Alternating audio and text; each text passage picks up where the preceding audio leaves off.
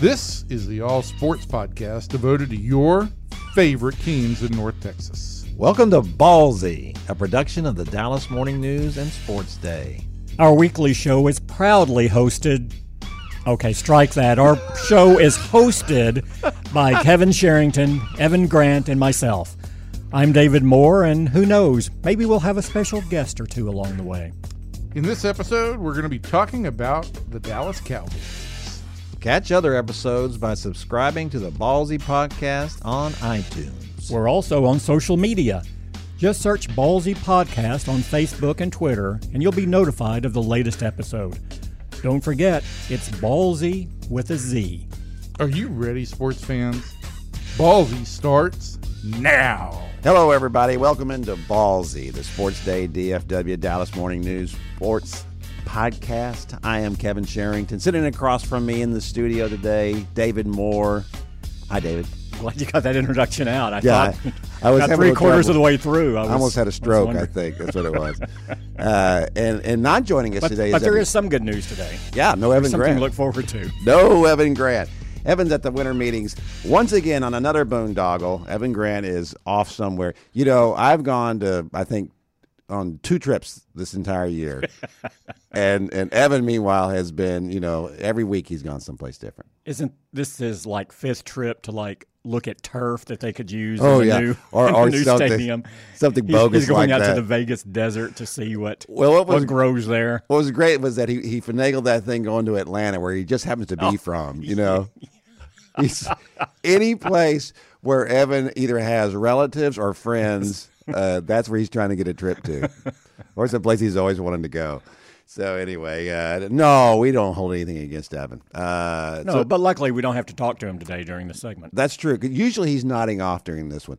You know, Oh, he's he's on his computer. He's I gotta tell- like I got to tell you, David. There was one time you were calling in, and we were in the studio, and we're and of course we're doing it on YouTube. This beautiful thing that we have available to us, and he actually fell asleep during it.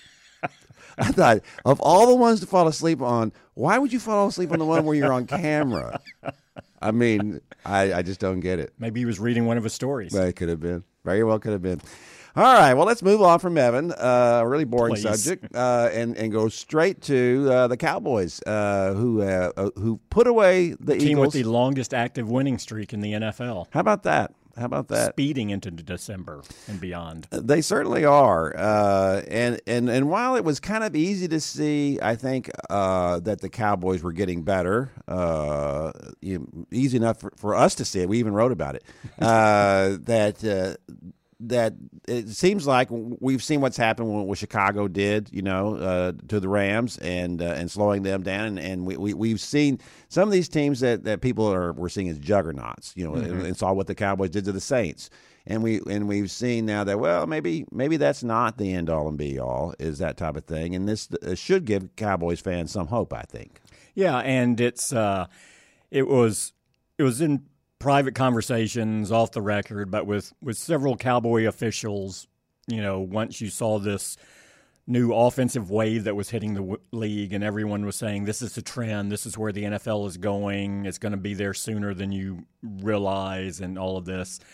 Um, don't want to say smug, but there were w- when you would speak to people at the Star there was an acknowledgement that yeah, these are outstanding offensive teams, and how many times have we heard this before Yeah. about uh, Yeah. and and they and there was very much of a let's wait and look up at the end of the season, see how this postseason plays out, and and then see uh, where and, and you've always had teams on the on the edges or, the, or, or, or pushing the envelope offensively, but who's been able to sustain it? Has it really brought the league along with it? And and the league is more offensive minded than it was before. But I think, uh, especially after you know the the Rams Chiefs game, you know everyone, uh, I mean you know in the in the Saints uh, 54-51, people are going, wow, this is this is where the league's going. The Cowboys, no way they can keep up. Um, oh, to to use a Jason Garrett phrase, let's look globally for a second. Globally. Um, I, I don't think I think that always happens much later than what everyone says it's going to happen uh, because I, I just think there's some things in place systematically to prevent it. One, I don't think there is enough talent offensive talent to sustain that level of offensive explosion for 32 teams. No, no, not at all. Two, you don't have a coaching structure in place that would allow that to take hold either. I, I think you still have a lot of coaches who've been in the league for a long time saying, no, you need a balanced team. Uh, this is what's going to happen. What about the weather? You don't take the weather into account. You Yeah. don't take uh, uh, all of these other factors in.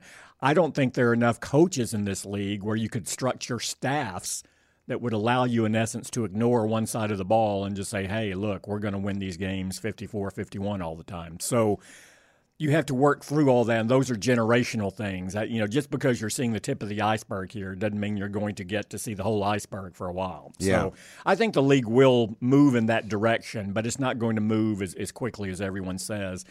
And two, going back another point, I, I think that maybe too much is made of this do you win a championship with a great offense or a great defense? To me, the answer is yes. If you have a great offense or a great defense, you can win a title. The key is are you a high enough level of execution on that other side of the ball that allows you to do that. So I don't think there's a I don't think you have to build a team to have a great offense to win these days, and I don't think a great defense in and of itself wins these days. I think it comes down to how good are you on the other side of the ball. You know, if you're a top 3 offense or defense, I think you have a chance to win a Super Bowl. But is your if you're a top 3 defense, is your offense in the top 10 uh, is your uh, you know if you're if the other way around if your offense is top three is your defense around 10 15 uh, then i think you have a shot Yeah, absolutely, and and, and we've brought this up before, and uh, and I, I want to go back to a tweet I saw from Bob Sturm the other day, and when he was talking about after the Cowboys uh, beat the Eagles for the second time in a very exciting game, not a very good game, but a very Not good, exciting yeah, game, yeah. Uh, as a fun game to watch uh, for a lot of if you don't have a heart problem. Uh, but I, he, he said, you know, I, I don't remember a time when Cowboys fans were so uneasy about winning. You know, a, a team has won five games in a row and they're just picking it apart. And I think so much of it has to, there's a lot of factors involved here. I'm going to say the number one factor is that most of these fans are older, that are complaining, are older fans.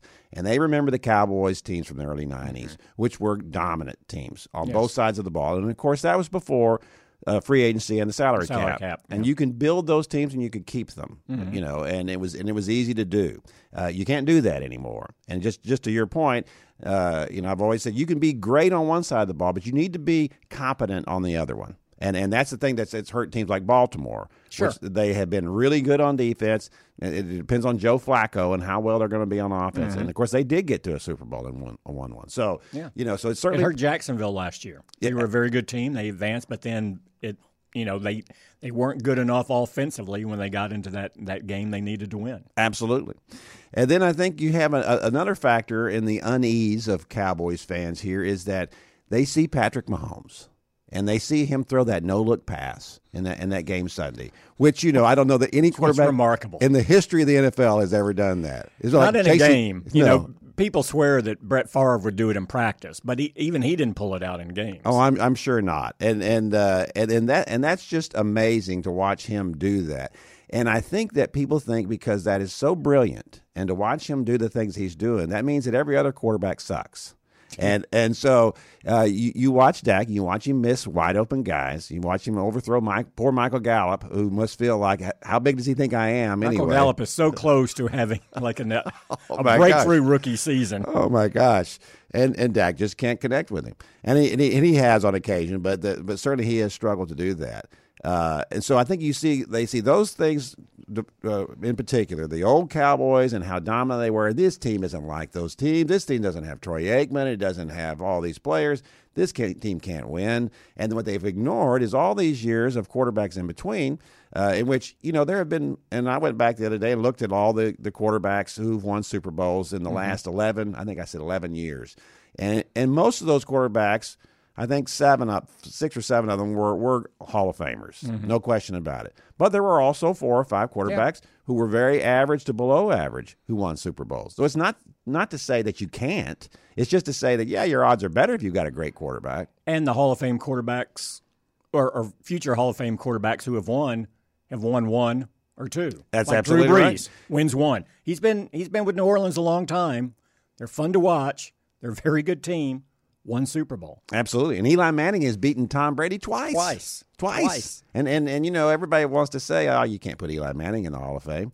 And maybe you can, maybe you can. I'm not making an argument for him. I always I always stand up for Eli. I always feel like Sure. it's like watching the the Giants this year. Everybody wants to dismiss him and say that was a bad pick to take Saquon Barkley. He should have taken a quarterback. It's like, well, uh, other than the quarterback who went first, uh, those rookie quarterbacks has been a little iffy proposition this year. And maybe you should draft some offensive linemen to protect Yeah. Eli Manning. Maybe that would be a good idea. But yeah, like you say, like what you're looking at too. Go back, Aaron Rodgers. People Yeah. love this game. One Super Bowl. One Super Bowl. Again, not to minimize winning one Super Bowl, but here we're talking about Hall of Fame quarterbacks who have been in the league. You know, in, in the case of Brees, what he's 37, 38 now, Yeah. has one Super Bowl title. Rodgers is now in his 30s. Look how this season's winding down. Not good. And again, one Super Bowl title. Peyton Yeah. Manning had two, as long as it's and so, yeah. I mean, it it increases your chances. I think it keeps you there on the cusp all the time, and when you're on the cusp, you can break through, uh, which is a lot of what Tom Brady's done. Look, look at the ones he's lost too. I mean, but they've been right there, Right, And no uh, question about it. That, that's what a that's what a Hall of Fame quarterback will do. They'll keep your team, give you a chance maybe when otherwise, if you're not that good at quarterback, you're not going to have that chance. But how often does it yield a, a, Super Bowl title? And, and again, and here's the other thing you, you're saying, like uh, you know, Cowboys fans wish they had uh, Troy Aikman rather than Dak Prescott at quarterback. I agree with you completely. Look at Troy Aikman's stats his first three years and compare him to Dak Prescott's. yeah. When people make that comparison, they're comparing Dak Prescott to the Troy Aikman who won three Super Bowl titles, not the quarterback who was fighting to get the team to the postseason and then have success That, that's that. an excellent point. And that's the other thing that happens. All these guys get compared to other athletes at other positions at their peak.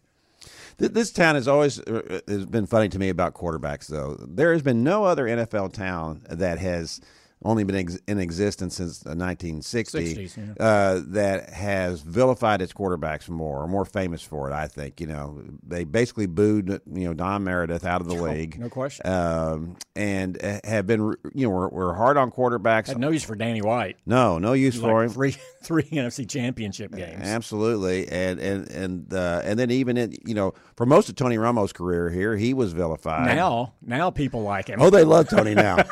they love him now. It's fascinating. It's fascinating now because he was Yeah. just such a lightning rod, and now more and more it's revisionist history. Like, oh well, if only they had Tony Romo here, that's absolutely right. the guy who's won, you know, one play two playoff games, Absolutely. And, and again, it's. Uh, I, I was like you. You, know, you mentioned Bob Sturm, and I, and so I'm. I'm on social media during the game too, and because I'm tweeting things from the game, so I'm also following, you know, what the tone is and what people are. And again, here's a team with a four game winning streak. They were ahead. You know, they never trailed in Right. this game. they never trailed. I mean, talk about, again, it was a very odd game. We can talk about more. I, I can't recall being in a game that was one side dominated more than Dallas did, and it went into overtime Right. because of all of the red flags, you know, all of the mistakes they made and the Yeah. penalties and all that. But um, during the game, when they were ahead, the the the, the groundswell was clear. Fire Scott Linehan Yeah, and do not extend Dak Prescott. right. No, I, And I, that was coming out of this game as they were winning their fifth straight game to take control of the division. and I'm even getting the caveman communication. I'm getting emails from people during the game telling me that.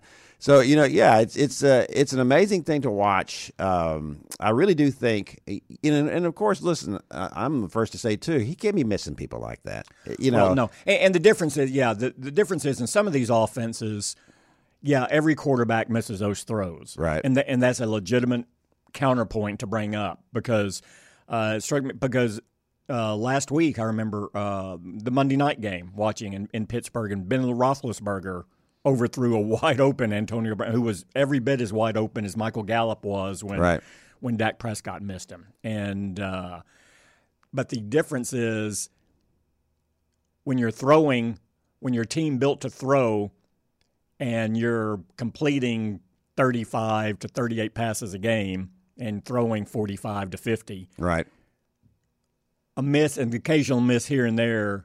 Doesn't Is- show up as much. It, one, is it's not as significant because the percentages just show it. And two, you're also hitting some big plays down the field, which go, oh, well, he just missed that one. yeah. Uh, Dallas is built to run, and this last game was an aberration. They're not going to. Th- he's not going to throw 54, 55 more times in a game this year. I wouldn't think. You No. know, you're you're looking at he's throwing in the 28 range, and so when you miss two deep throws when you only throw 28 times versus two deep throws when you're throwing 54 times, if you're in if you're a Mahomes or something like that, you know, those offenses you shrug your shoulders and go, well, you can't be perfect. Right. But with Dak, it's like, hey, you don't take enough of those shots. You got to hit more of them. That was, you know, the the point early in the season, back when they were back in the days when they were three and five, um, which seemed like it was just a it lasted a lot longer than just that one week of them being three and five, because we mention it all the time. Yeah. But in those days, uh, that was the story of the offense. Everything had to go perfectly. That Yeah. they that they would run the ball, and then when they had a chance, they had a shot, they took it, and if it, and they got it, great, and then they'd win. If they missed that shot, it was like, oh my gosh, you, they just could not make a mistake. And it was, it seemed like that uh, because of the and that was my complaint about the team back then was that I felt like that the coaching staff was failing it. You know, there were the things they couldn't do, and the and the coaching staff was not doing enough to help these guys out. Uh, and so I, I think that was that was the issue then. Now it, it is to the point that they have enough weapons, uh, certainly with the addition of Amari Cooper, uh, to just just he alone has made that kind of uh, that much difference in what they feel like they can and they can't do, and even to the point where Amari Cooper said, "Hey, forget this. I'm running all these stop routes all the time, and this guys are just sitting on it." You know, I can take this guy. Why don't we let's run a go here? You Yeah. know, and and so And and Dak and Dak initially said, run the no, play. no, yeah, run the play, run the play, and then he got out there and he looked at it and he kind of went. And again, this is where when you trust someone and you're building that rapport, which clearly we're seeing being built between Dak and and uh, Amari Cooper. Um, so Cooper put it in thought in his head. He said no. Cooper gets out there. Dak gives it a little more thought and goes, "Well, you know, I'm hitting with this guy. He sees something. I I can see it working. Okay, so let's call it." So he changes with the hand signal. He changes it at the line, and they connect for 75 yards. You know, I'm trying to remember over the course of uh, these games since he's been here, since Cooper has been here. Um, you know, we heard that. Well, he, you know, like his his big game, his first big game. Well, that was you know a, a demoralized secondary, and and he just you know the, the guys fell down, and he kept on running. You know, it was like we're, we're trying to denigrate a guy uh, 180 yards in uh, receiving. And now he does the same thing. And of course, we know that the Eagles secondary struggled too. But I got to tell you, um, I, just watching him because I hadn't watched him that much when he was in Oakland. Well, just watching him here, um, I don't think there's there's too many guys he couldn't beat because a because of the routes he runs and b because of the speed.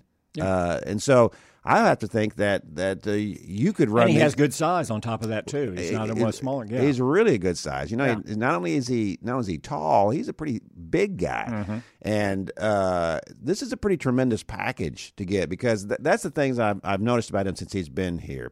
One, uh, the whole thing about dropping footballs clearly was was a lack of concentration because he has really good hands. And he did drop one in this past game. In fact, he the, the guy the guy bit. He he turned. He got behind him, And he couldn't get his hands up fast and he was enough. trying. He was trying to get. His, but he, I think he was trying to get his hands up to turn to go because he knew no one was behind him. Because Yeah. the guy went for the interception, missed it, and he was there. If he would have had that, that would have been a long time. But he didn't do that, and then he came back on the next series with the with the seventy five yard. Yeah, that's that's the thing. You know, to me, uh, uh, uh, concentration drops are at least something you can work on. If a guy's got bad hands, you can't fix that. he doesn't have bad hands. No, he does not. So you, you so you watch that, and then it's the yards after catch. It's not. It's just not the yards after catch where he's running away from people. It's the yards after catch when there's a guy hits him, and then another guy hits him, and then he's still going. You know, mm-hmm. he's a very powerful runner. You know, and I don't think that anybody was thinking. Of course, that was what Dez Bryant was. You know, a very powerful runner and a, you know, a very angry runner, and and so you were used to seeing that from him, a very physical guy. And I don't think that we were thinking that oh that that Amari Cooper is a very physical guy, but he is. You know, when you watch him run, he's not at the point of of catching the ball. he's not physical. He's not, you know, uh, necessarily out leaping guys, out fighting guys for footballs Mm-hmm. because he's just always open. He doesn't really have to do that. But after the catch, he's carrying guys two and three yards with him when he's running with the football. Yeah, he's not a contested catch guy, but but his his strength is his route running gets him open where he doesn't have to do contested catches. Right.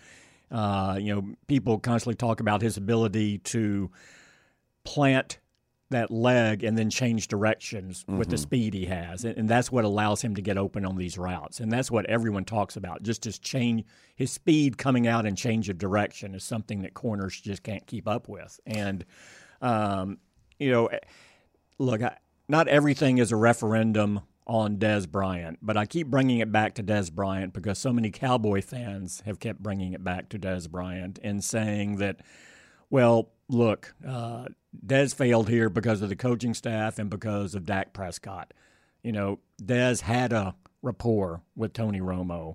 Uh, the reason he didn't have a rapport with Dak Prescott is on Dak Prescott. It's not on Dez Bryant. Uh, it's incumbent on him to do it. And, uh, um, you know, this coaching staff didn't do this, didn't do that, didn't move him around, didn't get him uh, the opportunities, uh, didn't get into him early enough to keep him engaged, and then, you know, came to him too late and all this. Well, what, what we've seen in, in only a six game sample size um, with Amari Cooper destroys all of those arguments in my mind. Yeah. Because look, he's he's been here six games.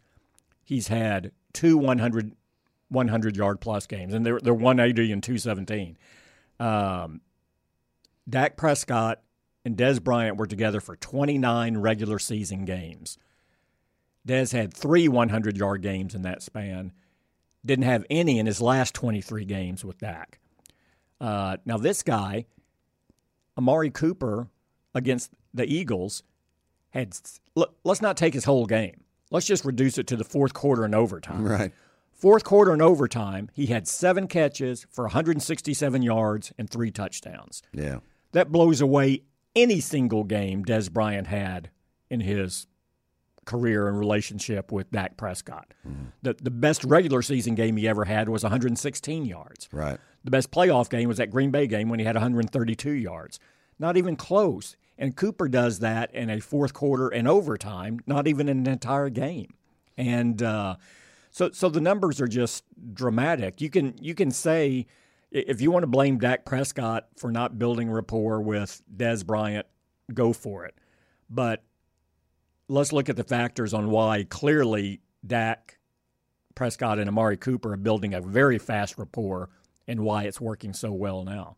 Yeah, I, I've, uh, I've I've contended all along. He's kind of just a big Cole Beasley, you know, and and he had a great rapport with with Cole Beasley from the very beginning, which Yeah. to me signaled the fact that. You know, it was it was interesting. I was one of the, the when he came in as a rookie. I thought this is really funny that to me that he's throwing the ball to Beasley so much, and and I was I was just wondering about it. And then it, it became clear to me that he's just throwing to the guy who's open and and and and that's what he wanted to do. So if he could do that with Beasley, it stands to reason to me he could do it with somebody else. Yeah. and that's what he's done with with him with uh, Cooper. Now I want to ask you about something here that came up uh, at the end of the game, and it was a little confusing, and I'm not sure about it. But on the on the winning play, uh, on the on the post game interview on the field. Uh, Cooper said that uh, I've been running slants against these guys all along, against everybody, and and it seemed to say because he did not run the slant, he he came up and turned and stopped instead of running the slant, and Dez threw him the ball where he was. I mean, I mean Dak threw him the ball where he was, and and so then the because if he had run. If he had, had stopped and and they had run an actual or, or Dak had thrown a slant, it'd been an interception. You know, so my, my point, I guess, about that was was that his decision and Dak's decision to run that instead of a slant, or did that was that something that was called from the sideline? Well, I think it was called from the sideline. They were saying that you know we we've beaten him on this, but let's give us a slight variation to it since Yeah. we've beaten him on it before. Uh, since he's seen this is one of our go-to things, they're going to be sitting on it. That's what they expect. So let's Yeah. you know how can we just vary that slightly and give the you know and, and use that to our advantage. Yeah. So. So, But, but that's the other thing, you know. That now with this offense, defenses have to go. Okay, we want to take away the slant from Amari Cooper. There was nothing to take away in the passing game before Amari Cooper got here. No, nothing whatsoever. Absolutely not. And there was another play earlier in the game, which you know we as we've learned, this, uh, offense is pretty famous for not helping out the receivers. You know, yeah. you just got to get open on your own, pal. We're not mm-hmm. going to run any rub routes, you know, picks, none of that kind of stuff.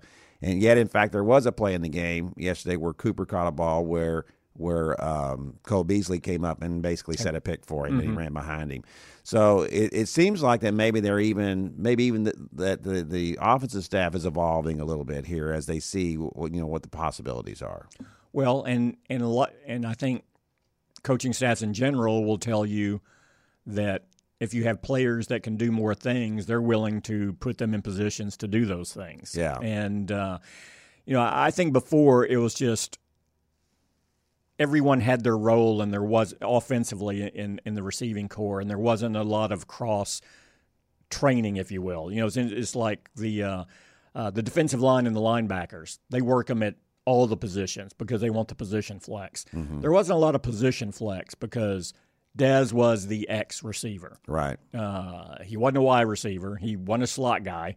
Uh, he was the X. You know, didn't do the so it's uh, um, so everyone went, okay, well, he has to be over there, so now we can't use right. Terrence Williams or Brice Butler as the X, and so they have to be over here, and so you.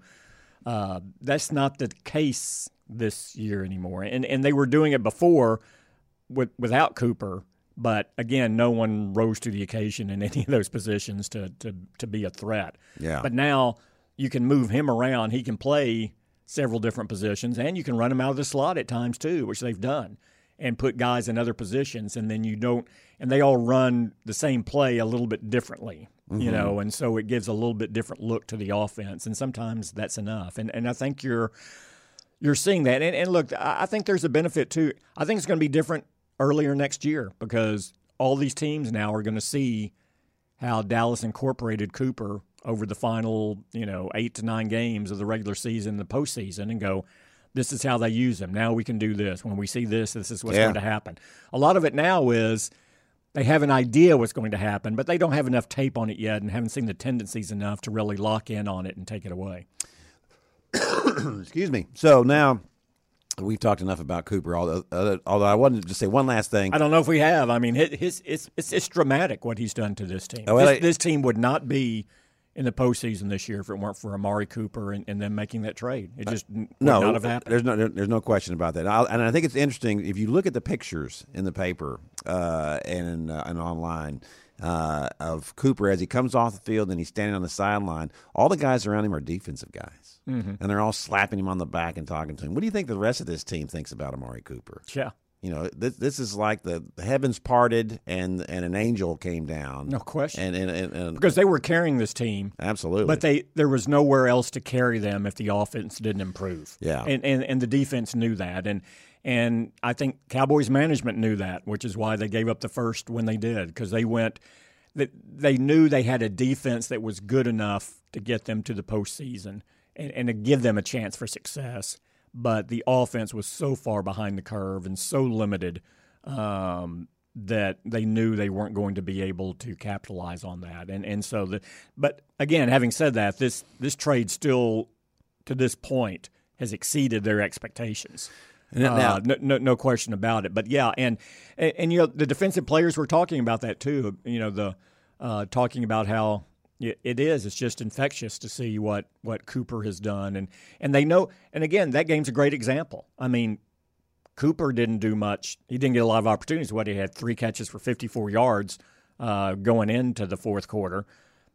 Didn't come close to really breaking open the game, but but no one else had either. And and at this point now the defense looks up and it's nine six, and it's like really, yeah. You, got to have somebody rise to the occasion. Yeah, and, and, and they gave them the ball down on the two yard line, you know, with with Dak's fumble. So uh, yeah, that so they're they're ecstatic. And again, another thing to point out is who would have thought going into the season that there would be a game where Ezekiel Elliott would have 192 yards from scrimmage and be your second leading producer in the game. Yeah, yeah, absolutely. And 192 that, yards, and he finishes second in production for the day. And that, that that's a crazy stat. That is. and this stat. was a, I didn't realize this. I Uh, that game was the first time in franchise history that you had a quarterback throw for more than 400 yards, a receiver go for more than 200 yards, and a running back go for more than 100 yards. Really? First time in franchise history. First time in the NFL since 2007. And so, why aren't people talking about the Cowboys like they're talking about the Chiefs? This is who they are now. Because Maybe not. they're not as thrilling offensively. But again, let's see what the Chiefs do.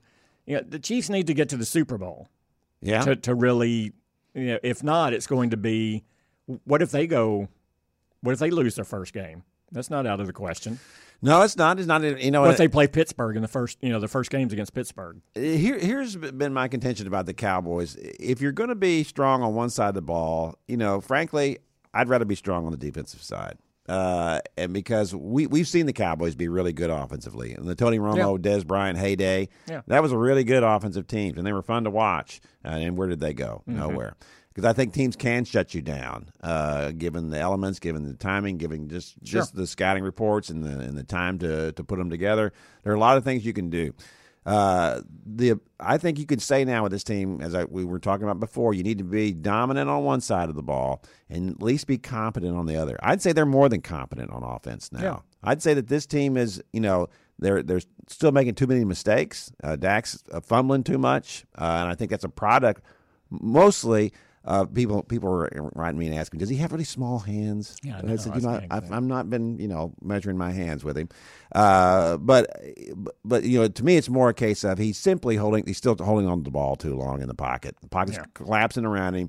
Get rid of the ball, you know, make it, make a quick throw here, or just throw it away. Or, or if you feel like you can get out and run, then get out and run. But, uh, but, but I think that it's come to a point now where he needs to make quicker decisions on those types of things, and and and because before you you ha- he had to make a play and make something big happen, right? Mm-hmm. I don't think it's it's that it's you know it's it's kind of like let's just throw this one away and live to fight another day, right? And because because now you have the weapons to do that. Now you do have Amari Cooper. Now your tight ends do look better. You know they they've mm-hmm. become more involved in the offense now. They had like they combined for 11 catches. Yeah, absolutely. So they look so they look pretty good. So every, everything's starting to evolve a little bit here with Yeah. this offense. And so I, I think that if if I were you know given any advice to to the it would be look just just get rid of the ball a little bit quicker here. You know, Mm-hmm. and, don't think that you got to make wring something out of every play. Uh, th- that's just not necessary. The defense is playing Yeah. really well. Uh, the offense has a lot of things going for it now, and and especially with the offensive, offensive line having as many problems as You don't need to having turn it over now. Yeah, you don't have to. And, and again, that's the, you know, it's in because I think for when we talk about a running quarterback or a mobile quarterback, which he is, and that's not to say he looks to run rather than throw, and uh, which I think is a point in his favor. But um, the thing is, a mobile quarterback has more decisions to make Yeah, at that moment because it's like if you're not a mobile quarterback, you're going, okay, I got to throw it away here to avoid the sack. right. Can I make this pass or do I have to throw it away? That's your that's your final decision before the hit. Yeah, A mobile quarterback is okay, do I can I hit this pass? Do I throw it away? Or I have a little bit of room I can run here. So is it better for me to run? But you have to be you have to be positioned to either throw or run. And then once you make the decision, you have to transition to do whatever it is you're going to do. So that that in and of itself lends to a little bit more ball insecurity for a brief period of time. And he's got to be better there. He's got to be he's got to be decisive earlier. Yeah. Am I going to run here? Am I going to throw it here? Am I just going to eat it here? Right, now let's. Uh, I brought up the offensive line. Um, that was a really rough game uh, for Tyron Smith. Three holding calls. I, you know, you, watching them on the replays. You know, my my feeling about a holding call on an offensive lineman, it should be: Are you impeding this guy from changing directions? First of all, if he wanted to go one way, if he was going one way and he was trying to go the other, and then all of a sudden he can't go because you you got the vice grips on him, or uh, if it's clear that you know the guy is still leaning a certain way and he can't get there because you got him. When when a guy's just upright and fighting with you, and you and you're locked on, that's that's to me that's not a holding call. Uh, the the Cowboys will send the tape in of this game and just I think ask for clarification. Really? What you know, help us to teach him better. What is he doing wrong here? Yeah. Because I don't think they feel he's doing anything wrong. They feel that he is so he is so big and he's so strong when he locks up with these guys, they can't get away from him. Right. That doesn't mean it's holding. It's Yeah. just like you're saying. It's just the constant. Because you can use your hands and- now. You Yeah, know, it's yeah. not like you can't use your hands. You and, can. and and they just think he's so big and strong. And and again, an an example of his strength is, you know, he's had like basically tendonitis in his elbow, and he's having to wear a leg brace instead of an arm brace That was a because great- they don't get one to. They don't have one that'll fit. Got a leg brace on his arm.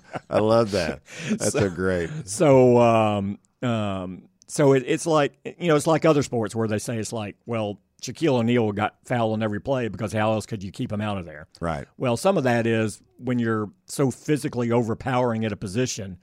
Um, I think the the perception of referees is, well, no, we've got to adjust for this somehow. I mean, or, or we've got to. th- This can't this can't happen this way. We don't have mismatches like this on this level, and so you. Uh, that I think the Cowboys would argue that officials are kind of going to a default mode of, well, look, he's got to be holding here because this guy's not strong enough just to swallow him up because we know how good, you know, Fletcher Cox or whoever he's going to go against is. You'd But- think that Tyron Smith has that reputation, and he get the benefit of, of the doubt. Some, some, yeah, but, but, uh, and I, that's it. I think other teams would argue a lot. Well, look, he's doing this all the time, and he's not Yeah. getting. So Maybe so. i- i- it's that constant battle you always have in the line with, with great players. As far as um, you want to ensure their greatness and that it's not legislated against Right. subtly within games. While other teams are saying, "Well, hey, is this guy really all that great, or are you letting him get away with this? Because we'll send you these tapes." Yeah. So it's that, but but you know, even even this season, and people go, "Oh, he's in decline."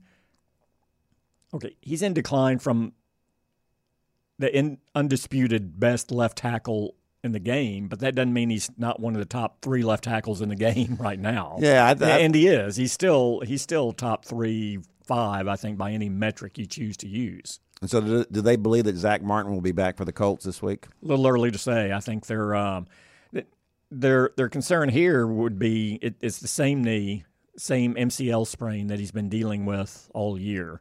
Um, they're they're about to get to the point here where they haven't they haven't mathematically clinched the division, but for all practical purposes, they have.